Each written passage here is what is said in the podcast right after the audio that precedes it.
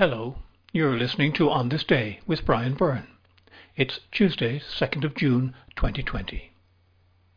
On this day in 1989, the leadership of China made a decision that force would be used if necessary to clear student protesters from Beijing's Tiananmen Square. It was a decision that would result in an unknown number of deaths, possibly thousands, in the following days, and many thousands of injuries. The protests had begun in mid-April, following the death of a pro-reform Communist General Secretary, Hu Yaobang. There had been a series of economic and social changes at the end of the Mao Zedong era, furthered by the new leader Deng Xiaoping. In a more open China, questions were being asked about the one-party ruling system. There were concerns about the corruption and nepotism within the Communist Party. There were fears about inflation and social inequalities in a growing market economy and generally about the future direction of the country. Students assembled in Beijing's iconic Tiananmen Square, a central area which is also the location for important buildings including the Great Hall of the People, the entrance to the Forbidden City, and the National Museum of China. In the aftermath, it was clear that they didn't have an organized agenda, but their articulated demands included greater democracy, freedom of the press, and freedom of speech protest began with groups arriving in the square to mourn the sudden death of Hu Yaobang. As more arrived, eventually numbering in thousands, it developed into a sit-in and singing of patriotic songs.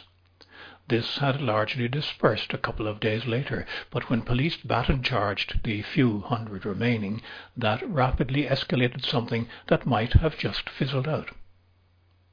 The day before Hu Yaobang's funeral, an estimated 100,000 students marched to the square, despite it having been closed off by the authorities for the event. A petition was left at the Great Hall of the People, but when none of the Chinese leadership came out to speak, the protesters left in an angry mood. On April 26th, an editorial in the official People's Daily newspaper branded the students as revolters, resulting in another march on the square. This time the students were shown much support from citizens and workers as they walked through the city. The government tried a conciliatory approach, and representatives met with some of the student group's leaders. There was an easing of tensions, and though there was another march through the streets of Beijing on May 4th, a traditional event, most students had begun to lose interest. Some of the more charismatic student leaders decided to retake control of the situation. A hunger strike in the square was called for May 13th, two days before a planned visit by Soviet Union leader Mikhail Gorbachev. Up to 300,000 protesters had gathered in the square by the evening of the 13th. By this time, there had also been protests at universities in other Chinese cities, and many students had travelled to the capital to be part of the movement. The authorities refrained from direct confrontation, cancelling the Tiananmen Square welcome for Gorbachev and instead holding that at Beijing Airport. Over the next few days, the momentum in favour of the hunger strikers grew stronger, with protests also taking place in many hundreds of other Chinese cities, including Shanghai. On May 20th, martial law was declared across the country. A week later, some 300,000 people gathered in Hong Kong's Happy Valley Racecourse to show their support for the students. However, by late May, the protest in Tiananmen Square had become disorganized and the leadership split into hardline and less militant factions. On June 1st, the Chinese State Security Service claimed that American forces had intervened in the student movement in the hopes of having the Communist Party overthrown. The next morning the authorities had articles published in the city's newspapers calling for an end to the protest and a clearing of the square. Army units were secretly moved into the Great Hall of the People and placed in other locations around the city. Some of the students called for a new hunger strike. On this day, 31 years ago, the troops were given the order to clear the square and authorized to use force. Over the next two days, Army, Air and Tank divisions moved through Beijing. Their movements were impeded by tens of thousands of citizens. Warning shots failed to disperse people, and a number were killed and injured when fired on directly.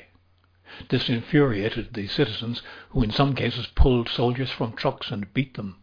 there are reports of a number of young soldiers being left for dead.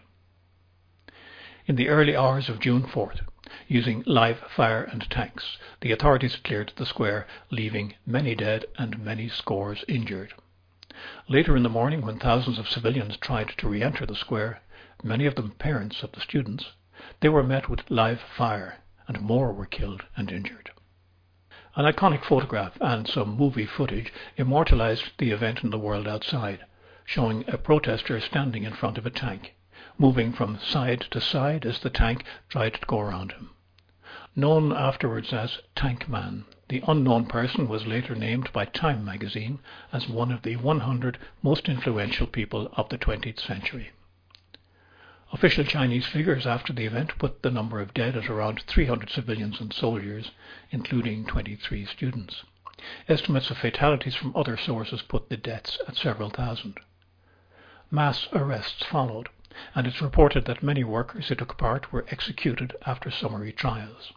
Students were less severely treated, thanks ironically to the fact that their families were wealthier and better connected with the authorities. Yesterday, Hong Kong authorities prohibited, for the first time, an annual vigil due to be held on Wednesday in memory of the victims of the Tiananmen protests, an event which still casts a long shadow.